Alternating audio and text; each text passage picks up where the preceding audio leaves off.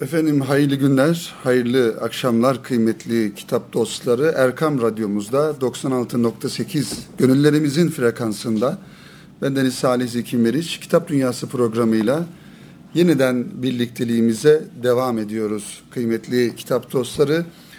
Ee, önemli bir e, manevi mevsim diliminde olmamızdan dolayı bu Kitap Dünyası programının ilk kitabını yine zamanın ve içinde bulunmuş olduğumuz günlerin ruhuna uygun bir şekilde bir kitapla başlayalım arzu ediyoruz. Malum Ramazan ayı içerisindeyiz. İnşallah e, temennimiz, duamız odur ki Cenab-ı Hak bizleri Ramazan ayına kavuşturduğu gibi Ramazan bayramına da e, kavuşturur ve bu manevi sevinci hep beraber sevdiklerimizle, dostlarımızla birlikte yaşarız. Kıymetli dinleyenler geçtiğimiz e, günlerde malumunuz Beyazıt Meydanı'nda Diyanet Vakfı'nın ve Büyükşehir Belediyesi'nin ortaklaşa düzenlemiş olduğu 35. Kitap ve Kültür Fuarı e, devam ediyor. Geçtiğimiz günlerde şöyle bir fuara uğramıştım ve oradan birkaç kitap alma imkanım oldu. Yayın evlerini dolaşma imkanım oldu ve yeni kitaplarla, yeni çıkan kitaplarla bir manada tanışma fırsatımız oldu. Bu aldığım kitaplardan, kitapların içerisindeki bir kitabı, hatta iki kitabı biraz sonra diğerine de inşallah temas edeceğiz. Bu kitapları ben kıymetli dinleyenlerimizle, kitap dostlarıyla paylaşmalıyım diye düşündüm. Onlara da bu güzel kitapları e, anlatmalıyım, onları haberdar etmeliyim diye düşündüm. İşte ilk kitap bu anlamda Yağmur yayınlarından çıkan güzel bir kitap. Böyleydi Osmanlı'nın Ramazanı diye Tolga Uslubaş beyefendinin kaleme almış olduğu Osmanlı dönemindeki Ramazan kültürünü, oruç hayatını, Ramazan'ın manevi hayatını örnekleriyle anlatan güzel bir kitap belgeleriyle ve resimlerle o zamanın atmosferini bizlere anlatan bir kitap olmuş. Tolga Uslubaş'ın hazırlamış olduğu bu biraz belgesel e, muhtevalı Ramazan kitabı 130 sayfeden oluşuyor. E, emek verilmiş ve birçok kaynaktan istifade edilmiş e, ve sonunda da böyle bir kitap ortaya çıkmış. Tabii kültürlerin yaşatılması, aktarılması bu anlamdaki e, vesikalarla, kitaplarla, yazılarla, belgelerle oluyor. Bu anlamda da yazarı bu hizmetinden ve çalışmasından dolayı tebrik ediyoruz. Kıymetli dinleyenlerimiz, sevgili kitap dostları, şöyle diyor yazarımız, eskilerin deyimiyle şehri siyam, şehri itikaf ve şehri istiğfar. Yani oruç ayı, itikaf ayı ve istiğfar ayı olan mübarek Ramazan-ı Şerif her yıl bütün ihtişamıyla yaşanır bütün yurtta. Ama hep dillere dolanan bir terennüm vardır ki o eskiye özlemi, yaşanmış ve bitmiş güzellikleri yüze çarpar. Klişeleşmiştir dillerde şu söz. Ah nerede o eski Ramazanlar? Ama bu özlem asla Ramazan'ı eğlence gibi görenlerin özlemi değildir. Ramazan'ı eğlence ayı görenler diyoruz çünkü eski Ramazanlar denince akıllara kazınmak istenen şey maalesef Ramazan eğlenceleri olmuştur hep. Ne hikmettir bilinmez o mübarek ay girince gazeteler, televizyonlar ve bir cümle medya eski Ramazanlara özlem kisvesiyle sözü hep direkler arasına kara göze, orta oyunu ve meddahlara veya çalgılı kahvehanelere getirirler. Sanki bütün Osmanlı tarihi boyunca ülkenin her yanında bu tür sulu ve laventen zevki karışmış bir Ramazan eğlencesi varmış izlenimi verilmeye çalışılır. Şüphesiz ah nerede o eski Ramazanlar demek için çokça sebebimiz var ama bunlardan hiçbiri bu söz konusu basit eğlence tarzıyla uzaktan yakından alakalı değildir. Osmanlı kültürün dejenere olduğu son yüzyılda açılan ve birçoklarının Ramazan'la beraber hatırlamak istedikleri Beyoğlu civarındaki bazı pespaya eğlence yerleri aslında istisnai hadiselerden bazıları. Bu eğlence teraneleri Frank hayatına özlem duyan, şimdiki tabirle dejenere olmuş bir kısım insanın uğrak yeri olmaktan da öteye geçmemiş ve öylece kalmıştır. İşin özeti, batılılaşma tesiriyle iyice değişen ve alafrangalaşan hayat tarzıyla birlikte doğan söz konusu eğlence yerleri aslında bizim yozlaşma tarihimizin de bir başlangıcı sayılır.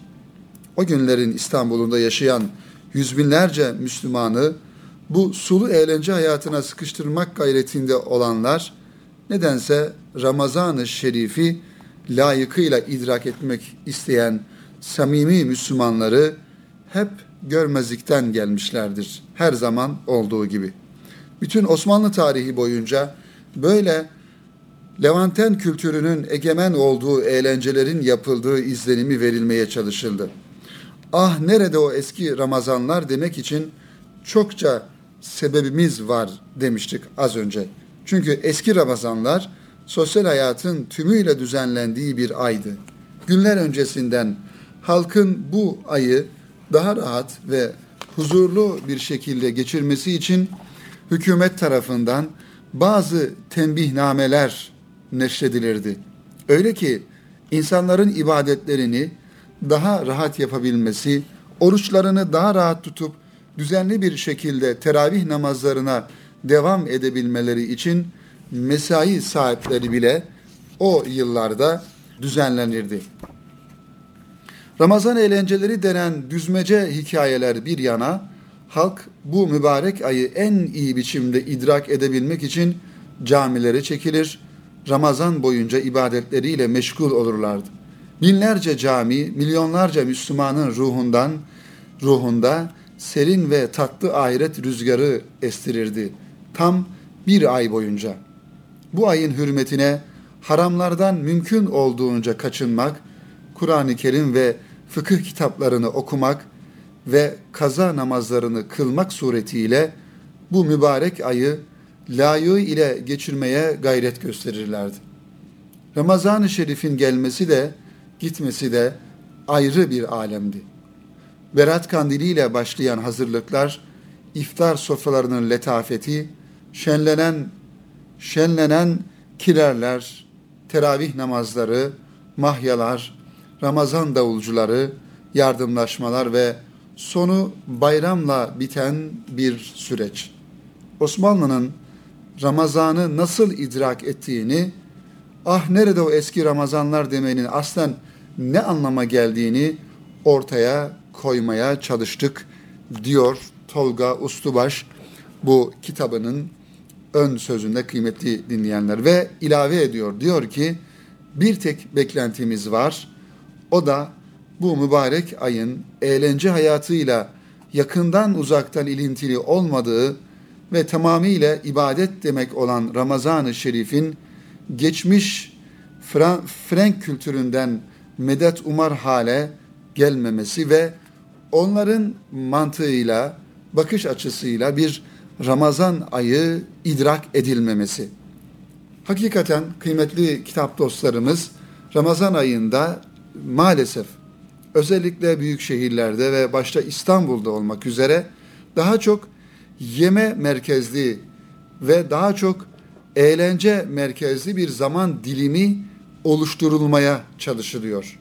Bir taraftan teravih namazları, daha doğrusu teravihlerle camilerimiz dolup taşarken özellikle Ramazan ayının ilk günlerinde ancak büyük bir, bir büyük bir kitle de cami etraflarında ya da belediyelerin oluşturmuş olduğu etkinlik alanlarında, eğlence alanlarında Ramazan ayı maalesef heba edilip gidiyor. Halbuki programımızın da başında ifade ettiğimiz üzere Ramazan ayı demek şehri siyam, şehri itikaf ve şehri istiğfar. Bu üç önemli husus Ramazan ayında bizim manevi hayatımızda en zirve bir şekilde yaşanması gerekiyor. Oruç ayı olarak telakki ettiğimiz gibi Ramazan ayında ta Efendimiz Aleyhisselatü Vesselam'dan bize kadar gelen ve Peygamber Efendimiz Aleyhisselatü Vesselam'ın önemli bir sünneti olan Ramazan ayındaki itikaf meselesi. Her türlü dünyevi işlerden, dünyevi meşguliyetlerden uzak kalarak bir cami köşesine çekilerek o günlerimizi itikaf yapacağımız bütün günlerimizi tamamen ibadet hayatıyla geçirme ve bir diğer özelliği de Ramazan ayının şehri istiğfar. Ramazan ayı boyunca yapmış olduğumuz ibadetlerin içerisine önceden yaptığımız günahlarımızdan dolayı Cenab-ı Hakk'a nasuh bir tövbe ve istiğfar ile bu Ramazan ayını idrak etmek gerekiyor. Ramazan'ın gerçek anlamda ruhuna uygun bir şekilde geçirmek için kıymetli dinleyenlerimiz. İşte bu anlamda dikkatlerimizi Osmanlı döneminde nasıl Ramazan ayı yaşanıyor bu kitap bu anlamda önemli bir kitap. Şöyle baş taraftan bir bölümü de sizlere e, sunarak bu e, kitabın tanıtımını e, bitirmiş olalım kıymetli dinleyenlerimiz. Eskiden Ramazan-ı Şerif'in habercisi olan Berat Kandili'nin gelmesi, sosyal hayatın da büsbütün değişmesi anlamına geliyordu. Bu mübarek ayın yaklaşmasına hürmeten halkın Ramazan'ı daha rahat ve huzurlu bir şekilde geçirmesi için o zamanki hükümet tarafından bazı tenbihnameler yayınlanırdı. Bunlar 19. yüzyılın başında ortaya çıkan bazı kuralları içeren bir nevi Ramazan yönetmelikleri idi. Hükümet tarafından halka tenbihat yapmak icap ettiği zaman mahalle imamlarına haber verilir ve akşam ezanına yakın bekçiler tenbih ve tenbih var akşam camiye buyurun diye sopalarını kaldırımlara vurup yüksek sesle bağırarak mahalleyi dolaşır, herkese haber verirlerdi.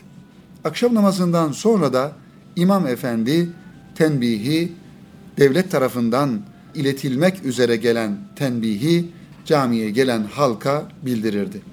Ramazan günleri ve gecelerinde bu aya hürmeten evlerin, sokakların ve dükkanların temizliğine itina gösterilmesi, padişahın şehri ziyaretleri sırasında ahalinin nasıl davranacağı, kadınların arabalı arabasız gezinti e, gezintilere gezintilerde uyması gereken kurallar, umumi yerlerde alenen oruç yenmemesi ve sosyal hayatın düzenini bozacak hareketlerden ve tavırlardan kaçınılması bu tembihnamelerle açık bir şekilde halka duyurulurdu. Bunlara uymayanların ne şekilde cezalandırılacağı da yine aynı tenbihnamelerde ifade edilirdi. Tanzimatın ilanından sonra Babali tarafından yayınlanan ilannamede ise padişahın camilere gelebileceğinden dolayı herkesin edep dahilinde hareket etmesi isteniyor. Kadınların Ramazan-ı Şerif boyunca Sultanahmet ve Şehzadebaşı camileri gibi büyük camiler dışında başka bir camiye gitmemeleri de ifade ediliyordu. Kadınların açık saçık kıyafetle gezmemesi gerektiğinin altı çizilen tembihname şöyle devam ediyordu. Kadınlar eşya almak için çarşı içinde, dükkan ve mağazalarda içeri girip alışveriş edemeyecekler alacağı neyse bunu satan dükkanların önünde edebi ile durup istediği şeyi isteyecek, aldıktan sonra hemen evine dönecektir. Tabi o zamanki toplum yapısı ile şimdiki toplum yapısını kıyasladığımızda arada neredeyse uçurumlar var. Bunu da fark etmiş oluyoruz. Herkesin her vakit hele Ramazan ayında camilere giderek cemaatle ibadet etmeleri tabidir teravih vakti işi icabı bir yere gidip gelen hademelerden başka kimseler dükkanlarda oturamazlar. Ancak teravih namazına gidebilirler. Yani o zaman toplumsal hayatın her boyutunda yine ibadet hayatı olduğundan dolayı bunu devlet de aynı zamanda bir tembihname yayınlayarak e, halka ifade etmiş oluyor. Hakiki mazereti olmayanlar oruca devam edecekler. Özrü olanlar da çarşıda, pazarda açıkça oruç bozamayacaklar. Bu gibiler de cezalandırılacaktır. Bu tembihleri memurlar sureti kati, katiyede takip edeceklerdir.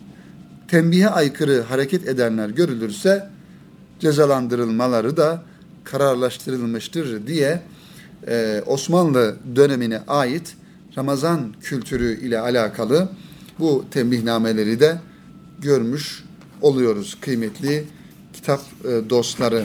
Efendim bu anlamda kitabın muhtevasına baktığımızda yine önce taam sonra kelam başlığıyla bir bölüm var.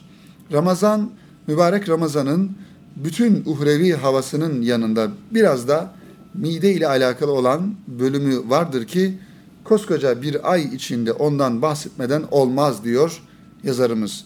Öyle ya sahurla başlayıp iftarla biten ve adeta bu iki kelimeyle özdeşleşmiş Ramazan'da iftar meclisleri bir başka olur ve bir başka tadı olur iftar meclislerinin. Hele eskiden her selamun aleyküm diyene kapıların ardına kadar açıldığı konakların hikayesi başka bir tatlıdır. İftar sofralarına kaç kişinin geleceği asla belli olmadığından mutfaklarda daha fazla yemek bulundurmak o zaman adettendi. Hane sahibinin her akşam kurulan sofrasına Ramazana mahsus ekmeklerden başka uzun yumuşak pideler, yine iftarlık olarak çeşitli ufak halka çörekler, yine iftar için gümüş veya değerli pulat tepsiye iftariyelikler koyması adettendi. Bunun yanında en ağır kıymetli takım ve tabaklar, sırmalı havlular, gümüş leğenler yine hazır edilirdi.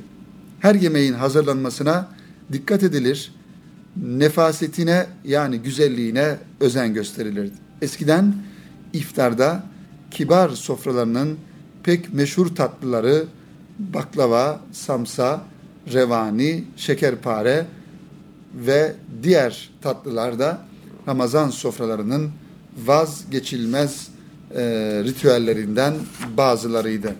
Eskiden sofralar sarı pirinç veya bakır siniler üzerine kurulurdu. Herkese bir peçete yok idi. Peşkir denen dokuma yekpare bir bez parçasını sofradakiler dizlerinin üzerine alırlardı. Hizmetçilerin bunu herkesin dizine tesadüf ettirmek suretiyle atmaları birer hüner sayılırdı. İftara yakın sıcak taze Ramazan pidesi almak için bunları çıkaran fırınların önünde kuyruklar görülürdü. Bazı meraklılar yumurtalı pide için günlük yumurta tedarik ederek fırıncıya verir ve bunu fırına atılacak pideye gözlerinin önünde sürülmesini isterlerdi.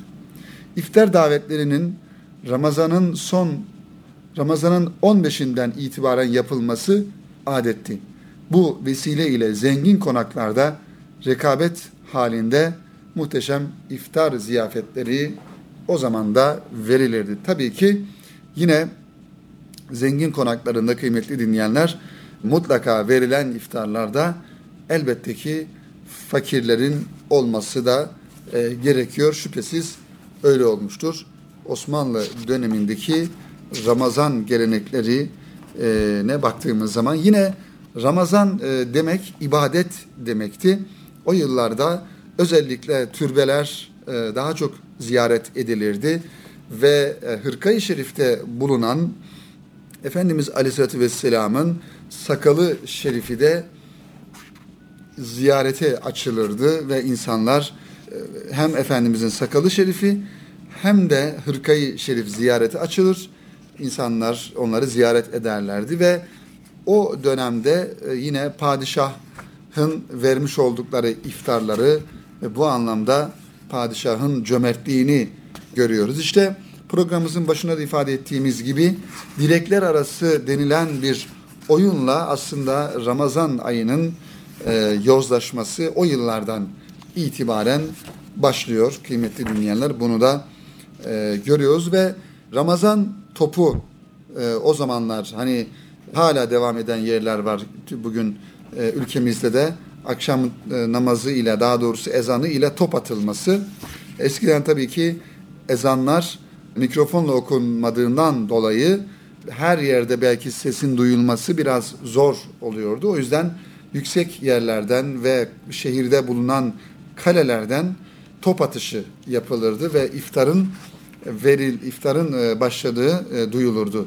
Ve sadaka taşları Osmanlı kültüründe var olan önemli bir husus sadaka taşları da özellikle Ramazan ayında daha da bir işlevsel hale gelmiş olurdu kıymetli dinleyenlerimiz. Efendim Tolga Uslubaş beyefendinin Yağmur yayınlarından çıkan güzel kitabını programımızın birinci bölümünde ancak tanıtabildik. Böyleydi Osmanlı'nın Ramazanı e, diye anlatmış olduk. İnşallah bu kitabı fuara yolunuz düşerse mutlaka e, Ramazan ayı içerisinde fuara yolunuz düşerse Yağmur yayınlarından e, alabiliriz, e, edinebiliriz. Bugünlerde Erkam yayınlarından önemli ve güzel bir kitap çıktı kıymetli dinleyenlerimiz. Profesör Doktor Hasan Kamil Yılmaz hocamızın riyasetinde, onun başkanlığında diyelim bir kitap. Bu önemli bir kitap. Marmara İlahiyat Fakültesi hocalarından merhum Selçuk Eraydın hocanın anlatıldığı ve ismi de hocamız Selçuk Eraydın olan kitap e, uzun bir çalışmanın ardından Erkam Yayınları markasından e, çıktı kıymetli dinleyenler. Tabi bendeniz bu kitabın hazırlanmasında özellikle gerek tasarım gerekse diğer süreçlerinde de olduğundan dolayı kitabı biraz daha yakından e, tanıma ve okuma fırsatı buldum. Hakikaten bir derleme kitap bir yönüyle ancak Selçuk Eraydın hocamızın, rahmetli Selçuk Eraydın hocamızın e, ilmi ve e, Müslüman kişiliğini, e, kimliğini farklı kalemlerden, farklı yazılarla bu kitapta buluyoruz. Bir örnek bir insan, örnek bir hoca, e, önemli bir akademisyen Selçuk Eraydın Hoca. Bundan neredeyse 1995 yılında 1995 yılının 21 Aralık 1995 yılında bir trafik kazası sonucu vefat eden Selçuk Eraydın hocamızla alakalı yıllar sonra onu sevenler, bir kısım öğrencileri, bir kısım e, çalışma arkadaşları ve bir kısım dostlarının kaleme almış oldukları yazılardan oluşan baktığımızda şöyle kıymetli dinleyenlerimiz 200 sayfa civarında bir e, kitap ortaya çıkmış. Aslında bu kitabın içerisinde bulunan e, yazıların e, büyük bir kısmı yine Tasavvuf dergisi ismiyle çıkan Tasavvuf dergisi ismiyle çıkan bir dergide yayınlanmıştı ve bu yazılar oradan e, derlendi ve bir kitap halinde müstakil olarak yayınlanmış oldu. Şimdi bu kitabın muhtevasına baktığımızda şöyle Profesör Doktor Hasan Kamil Yılmaz hocamız hazırlayan olarak geçiyor ama tabii ki her bir yazı kendi içinde farklı hocalarımıza ait. Bakalım kimler var? Emin Işık hocamız var, Yaşar Kandemir, muhterem Osman Nur Topbaş Hoca Efendi, e, Mehmet Erkal, rahmetli Mehmet Erkal hocamız ve Sadrettin Gümüş hocamız, Necdet Tosun, e, İsmail Kara, Ali Hüsrevoğlu gibi, Safi Arpaguş, Ali Namlı Hoca gibi e, hocalarımızın kalemlerinden Selçuk Eraydın hocamız anlatılmış. Kitaplarımızın tabii ki yakından tanıma e, noktasında şöyle Hasan Kamil Hoca'nın kaleme almış olduğu bir giriş ve sunuş yazısı var. Bu sunuş yazısına şöyle bir bakalım kıymetli dinleyenlerimiz. Marmara Üniversitesi İlahiyat Fakültesi Tasavvuf Öğretim Üyelerinden muhterem hocamız Selçuk Eraydın için 1995 yılındaki vefatından 16 sene sonra Tasavvuf İlmi ve Akademik Araştırma Dergisi'nin 27. sayısını hatıra ve armağan olarak yayınlamıştık diyor. Hocamızın dostları tarafından büyük ilgi ve memnuniyetle karşılanan bu sayının nüshaları kısa zamanda tükendi. Ancak hocamızı tanıyıp sevenlerin bu yazılara ulaşma konusundaki ısrarlı talepleri yazıları müstakil bir kitap halinde yayınlamayı gerekli kıldı. Hocamıza armağan olan bu çalışmanın geniş kitlelere ulaşmasına vesile olması olmak için bu yazıları yeniden neşrediyoruz diyor Hasan Kamil Yılmaz hocamız. Bu yazılar okunduğunda Selçuk Eraydın hocamızın nasıl bir çile, dava ve gönül insanı olduğu yeni nesiller tarafından daha iyi anlaşılacaktır. Selçuk hocamız da, hocamız da günümüz gençliğinin özellikle de öğretmen ve akademisyenlerin örnek alacağı pek çok haslet vardır. Duygu dünyasının zaafa uğradığı, hayatın sıradanlaştığı, manevi hedeflerin ve dava şuurunun aşındığı, ferdiyetçi hayatın yaygınlaştığı dönemlerde Selçuk hocamız gibi dava şuuruna sahip model insanların heyecanına ihtiyaç vardır. Selçuk Bey hem ilmi çalışmalarıyla hem sohbet, vaaz, konferans gibi toplumsal hizmetleriyle örnek bir hocamızdı. Yazdığı ve anlattığı konuları sadece akademik bir faaliyet olarak görmeyip aşk ile yaşayan bir insandı. Hocası Mahiriz'in tam bir halef ve vekiliydi. Hocası gibi Mahmud Sami Ramazanoğlu Efendi'nin manevi sofrasından beslenmişti. Yine Mahmud Sami Efendi'nin bağlılarından, sevenlerinden Bandırmalı tatlıcı Ali Özsaylan Efendi ile çok güzel ve özel dostlukları vardı. Hocamız için tasavvuf akademisyenliği sadece meslek değil, belki bir hayat tarzı, bir aşk ve heyecandı. Onun diline pelesenk ettiği tasavvuf edebiyatının bazı beyit ve mısraları aynı zamanda onun hayat felsefesini oluşturuyordu. Sanman talebi devletü cah etmeye geldik. Biz aleme bir yar için ah etmeye geldik.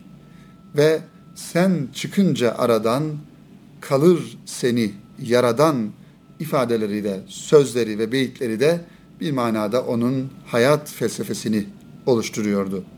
O aradan çekildi ama onu yaradan, onun güzel vasıflarını ve hatıralarını arif kullarının gönlünde yaşatmaya devam ediyor. Ruhu şad olsun, makamı cennet olsun diyor. Hasan Kamil Yılmaz hocamız Selçuk Eraydın'la alakalı kaleme almış olduğu bu sunuş yazısında. Kıymetli dinleyenlerimiz e, bir yazıyı sizlere takdim edeceğim. Selçuk Eraydın e, hoca hakkında yazılan kısa bir yazı ve özel bir yazı. Muhterem Osman Nuri Topbaş Hoca Efendi'nin sınıf arkadaşım Selçuk Eraydın isimli yazısını sizlere takdim ederek bu kitabın tanıtımını bitirip inşallah Erkam yayınlarından bu kitabı da en kısa zamanda tedarik eder alırız ve bir ilim adamı, bir tasavvuf ehli, bir akademisyen, bir gönül insanının hayatını biraz daha yakından tanıma fırsatımız olur. Şöyle diyor muhterem Osman Nuri Topbaş Hoca Efendi, Selçuk Hoca ile biz İmam Hatip Mektebi'nin ilk talebelerindeniz. Babası Selçuk Hoca'yı Galatasaray Lisesi'ne yazdırıyor. Kendisi İmam Hatip'in açıldığını duyunca tasdiknamemi aldım ve hemen gidip İmam Hatip'e kendimi kaydettirdim diye anlatırdı. Selçuk Hoca'da eskiden beri tasavvufi bir heyecan vardı. Sevilen bir arkadaşımızdı. Güler yüzlü, mütebessim bir insandı. Selçuk Hoca merhumun Galatasaray Lisesi'nden İmam Hatip'e gelmesi çok büyük bir fedakarlıktı. Çünkü o zamanlar bize tramvayda ve yolda karşılaştığımız yaşlı kadınlar, anneler bile oğlum nereye gidiyorsun, nerede okuyorsun diye sorunca İmam Hatip'te derken tereddüt ederdik. Çünkü bize sen ölü yıkayıcısı mı olacaksın diye başka bir liseye niçin başka bir liseye gitmedin derlerdi. Çünkü o zamanlar İmam Hatipler gariplerin, kimsesizlerin yuvasıydı. Nerede bir garip, kimsesiz var, İmam Hatip'e giderdi. Selçuk Hoca talebelik yıllarında Langa yurdunda kalırdı. Hatta bazen bu yurttan bazı hatıralar anlatırdı. Mesela bir gün kalktım, battaniyenin üzeri karla kaplanmış derdi. Cam kırılmış, İlim Yayma Cemiyeti o camı taktıramamış. Çünkü ihtiyaç çok, imkan yoktu. Hocanın üvey annesi vardı. Selçuk Hoca yaz tatillerinde İstanbul'da çalışırdı. Hatta bazen bu yaz halde hamallık yaptım derdi. Yani tam böyle alın teriyle okuma. Onun alın teriyle okuması istikbaldeki durumuna adeta ayna tutuyordu. Helal para, helal kazanç. Edebiyata çok mütemayildi. Ezberinde çok şiir vardı. Mahir Hoca ile tanışması ona ayrı bir ufuk açmıştı. Daha sonra hocanın asistanı olmuştu. Şiiri aynı Mahir Hoca gibi okurdu. Hatta bir gün Selçuk Hoca bir şiiri teybe okuyor. Sonra Mahir Hoca'ya dinletiyorlar. Mahir Hoca dinledikten sonra acaba ben bu şiiri nerede okumuştum diyor. Yani tam böyle hocasıyla, üstadıyla aynileşmişti Selçuk Hoca. Fakültesinde sevilen bir hocaydı. Talebeler arasında kıyas yaptığı zaman Selçuk Hoca'nın ayrı bir yeri olduğunu ifade ederlerdi. Benim de arkadaşlık ve dostluğum vefat anına kadar devam etmişti. Birbirimizle sık sık sohbet ederdik. Hocanın dilinden düşmeyen bir mısra vardı. Sen çıkınca aradan kalır seni yaradan. Sanki virt halinde devamlı tekrar ederdi. Bandırmalı Ali Öztaylan onun manevi hocası ve babası gibiydi. Birbirlerini çok severlerdi. Hem Ali Efendi'nin hem de hocası Mahir Bey'in Ramazanoğlu Mahmud Sami Efendi'ye intisabı olduğundan Selçuk Bey de Sami Efendi'ye intisap etmişti. Bir gün Sami Efendi'nin sohbetine beraber gitmiştik. Çıkınca Selçuk Hoca şöyle demişti. Efendinin gözleri dünyaya kapalı, maveraya açık.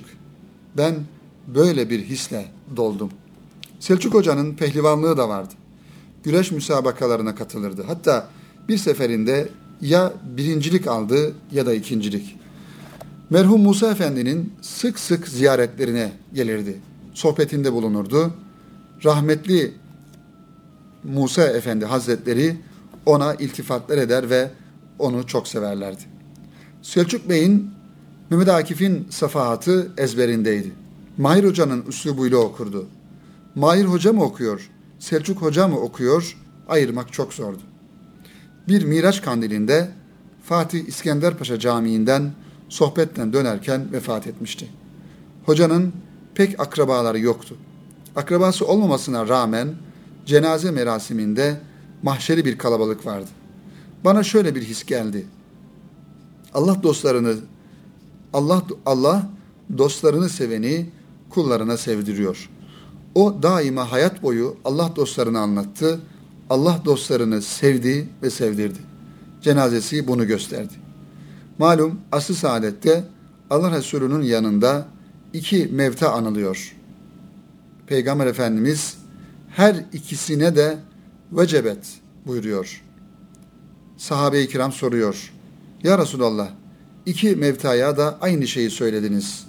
Efendimiz birincisi için sizler hüsnü zanda bulundunuz. Ona cennet vacip oldu.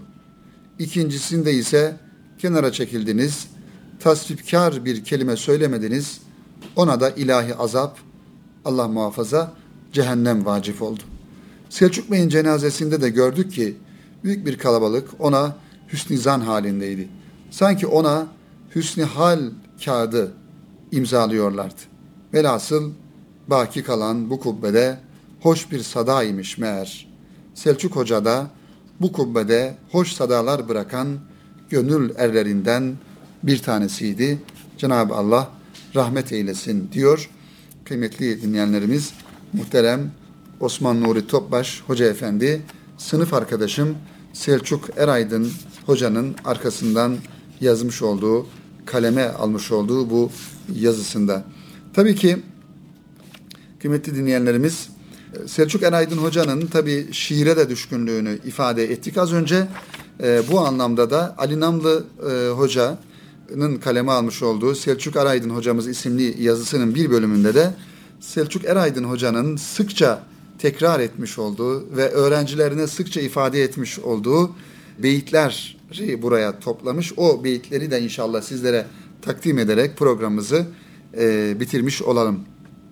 Diyor ki e, Ali Namlı Hoca, Selçuk Eraydın hocamızın gönül dünyasını da aksettirdiğini düşündüğümüz, kendisinin çokça okuduğu bazı beyitler ise şöyledir. Hoşça bak zatına, kim zübdeyi alemsin sen, merdumi dideyi ekvan olan Adem'sin sen. Bu Şeyh Galip'in bir mısrağı bunu ifade ediyor sıkça. Yine aşık oldur kim kılar canın feda cananına, meyli canan etmesin her kim ki kıymaz canına. Canını canana vermektir kemali aşkın, vermeyen can itiraf etmek gerek noksanına. Canı canan dilemiş vermemek olmaz ey dil. Ne niza eyleyelim ol ne senindir ne de benim. Fuzuli'nin mısraları yine Selçuk Eraydın Hoca'nın sıkça ifade etmiş olduğu e, beyitlerden.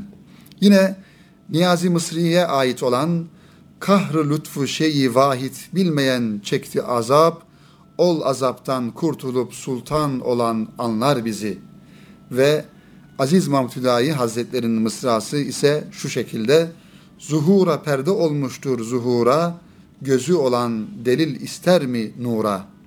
Ve Yaman dedenin yak sinemi ateşlere, efkanıma bakma, ruhumda yanan ateşe, niranıma bakma, hiç sönmeyecek aşkıma, imanıma bakma, ağlatma da yak, hali perişanıma bakma. Evet, Yaman dedenin bu içli mısraları da yine merhum Selçuk Eraydın hocanın ifade etmiş olduğu e, şiirlerden. Yine Yunus Emre'nin Gönül çalabın tahtı, çalap gönüle baktı. İki cihan bedbahtı, kim gönül yıkar ise. Ve son olarak kıymeti dinleyenler, Sadi Şirazi'nin diyor ki, bağlıdır damanı haşre, rişteyi turi emel, hayu huyi ehli dünyada, dünya bitmeden dünya biter diye bunlar kıymetli dinleyenler e, Selçuk Eraydın hocanın e, sıkça öğrencilerine, sevenlerine tekrar etmiş olduğu e, mısralar bu şekilde ifade etmiş olalım. Evet. Yine son bir kısa bir şiiri de sizlere ifade etmiş olalım.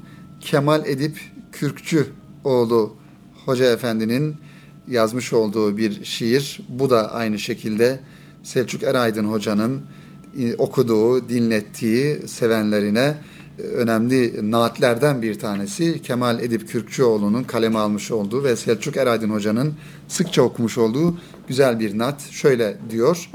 Ey zatı ezelden beri canım efendim, didarına bin kere feda canım efendim. Lütfundan eminim yine ey şahı şefaat, vardır bilirim cürmü firavunum efendim. Gelmek de güzergaha muradım şu ki bir gün, manzurun olur hali perişanım efendim. Hikmetli kelamın sebebi feyzü felahım, devletli yüzün kıbleyi irfanım efendim.'' Allah'ı gören gözlerinin aşkına bir kez, bak bendeyi muhtacına sultanım efendim. Etsin dili suzanımı sirap zülalin, ekvanı tutuşturmadan efkanım efendim. İkrar getirdim sana divanı ezelde, bürhanıdır ihsanının imanım efendim. İmdadın iletsin beni bir ehli kemale, bir haddu adet acz ile noksanım efendim diye Kemal Edip, rahmetli Kemal Edip Kürkçüoğlu'nun e, kaleme almış olduğu bu naatı da Selçuk Eraydın Hoca sık sık okur ve sevenlerine dinletirdi kıymeti dinleyenler. Efendim Kitap Dünyası programının burada sonuna gelmiş bulunuyoruz. İnşallah önümüzde birkaç kitap daha vardı. Onların da sadece isimlerini ifade edelim ve önümüzdeki hafta Kitap Dünyası programında sizlere takdim edelim. Ribat dergisinin hediye kitabı olarak verilen bu sene muhterem Abdullah Büyük Hoca Efendi'nin Eğer Olsaydım ismiyle takdim edilen bir kitaptan inşallah önümüzdeki hafta sizlere bahsedeceğiz. Ve diğer bir e, kitabımız ise Yine Kitap Evi yayınlarından çıkan e, bir alan kitabı, bir özel bir kitap kıymetli dinleyenler. Mustafa Duman'ın çay kültürüne ait hazırlamış olduğu çay kitabı ve inşallah önümüzdeki hafta Erdem yayınlarından çıkan Yasin e, Şen beyefendinin kaleme almış olduğu Sohbet Medeniyeti isimli kitapları da önümüzdeki hafta sizlere takdim edeceğimiz kitaplar arasında. İnşallah önümüzdeki hafta tekrar aynı saatte, aynı gün ve aynı saatte Erkam Radyo'da Kitap Dünyası programında buluşmak ümidiyle hepinizi Rabbimize emanet ediyoruz. Kitapla dolu geçen bir hayat e, diliyoruz kıymetli dinleyenlerimiz. Hayırlı akşamlar diliyoruz efendim.